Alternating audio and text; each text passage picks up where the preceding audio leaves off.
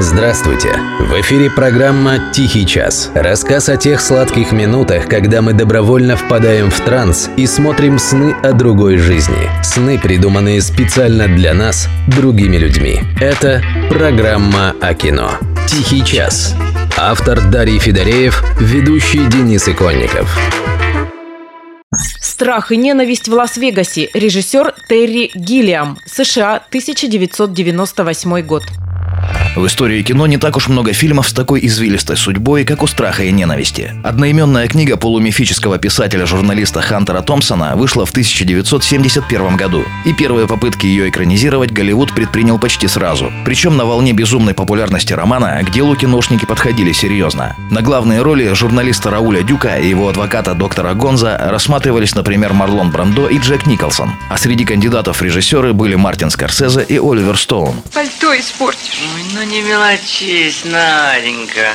Увы, капризный характер автора книги, а также упертость Ридли Скотта, выкупившего права на экранизацию, запороли многочисленные попытки. 20 лет Голливуд не знал, как подступиться к книге, а череда скандалов вокруг этих попыток похоронила не одну карьеру. Хотя надо отметить, что в 80-м таки вышел фильм «Там, где бродит бизон» с Биллом Мюрреем, частично основанный на книге. Но он прошел почти незамеченным. К идее вернулись в начале 90-х, но поначалу тоже неудачно. То один режиссер соскочит ввиду непонимания идеи, то второго уволят. Актеры, опять же, перебрали Дэна Эйкрейда, Джона Белуши, Джона Кьюсака. Все не то, говорил Хантер Томпсон. Вы уходите, потому что директор вашего учреждения Калугина... Ну-ну, смелее, смелее. Самодур? Угу.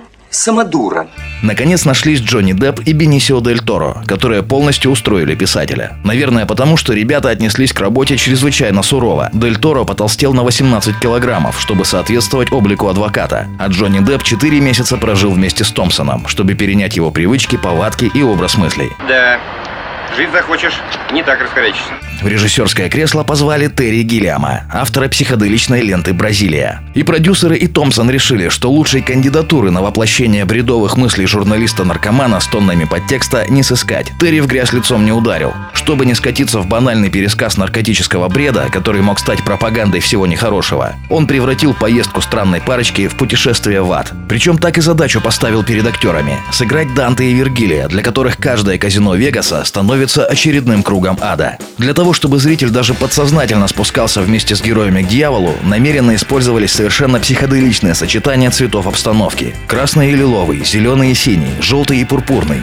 Таким образом, режиссер хотел вызвать дискомфорт. Причем каждое новое казино – это все более безумное сочетание. Так что вместо пропаганды наркотиков кино показало, куда ведет путь с таким грузом. У нас было два мешка травы, 75 таблеток мискалина, 5 марок мощнейшей кислоты, полсалонки кокаина и гора возбудителей возбудителей, успокоительных и всего такого, всех цветов. А еще литр текилы, литр рома, ящик пива, пол-литра эфира и две дюжины амила. Не то чтобы все это было нужно в поездке, но раз уж начал коллекционировать наркоту, то иди в своем увлечении до конца. Несмотря на все усилия режиссера и актеров, фильм в американском прокате провалился. Да и критикой был встречен довольно прохладно. Однако с каждым годом у него находилось все больше поклонников. А уже спустя пару лет оценки критиков сменились на восторженные. Зато в России ленту сразу приняли на ура, моментально зачислив в культовые. Не в последнюю очередь потому, что мироощущение Рауля Дюка совпало с настроением российских зрителей. Дюк в начале 70-х переосмысливает волну движения хиппи, психоделическую революцию, которая дала им надежду на освобождение от всего старого. Российский зритель к 98 году в свою очередь разочаровался в постсоветской свободе. Волна схлынула и оставила грязь до тину. Можно подняться на крутой холм в Лас-Вегасе, посмотреть на запад и при хорошем зрении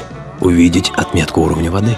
Место, где волна в конце концов разбилась и откатилась. Уцепились за фильм и российские профессионалы. Режиссерские находки – это одно, а вот то, что Вегас сыграл основополагающую роль в формировании новой школы российского перевода, мало кто знает. Вы вряд ли найдете еще один фильм с таким количеством вариантов русской озвучки. Я насчитал 11 дорожек. Его переводили корифеи эпохи VHS – Гаврилов, Живов, Казаков. Его дублировали ОРТ, НТВ, РТР. Над ним работали студии West Video и Tyson. И каждый раз многозначный английский текст приобретал новые нотки, вызывающие восторг у тех, кто в теме. Наркоша называет самокрутку с марихуаной насекомым, ибо она имеет сходство с тараканом. Что? За хрень он несет? Это как надо А обожраться теперь, кислотой, чтобы решить, что косяк похож на таракана? вам выдали Это, кстати, сарказм над официальной государственной антинаркотической работой, если кто не понял. Томпсон откровенно издевался над полицейской формулой, чтобы поймать наркомана, думай как наркоман. А зрителю режиссер в этом помог не только видеорядом, но и звуком. Почти весь саундтрек — это классика психоделики и рока 60-х-70-х. The Yardbirds, The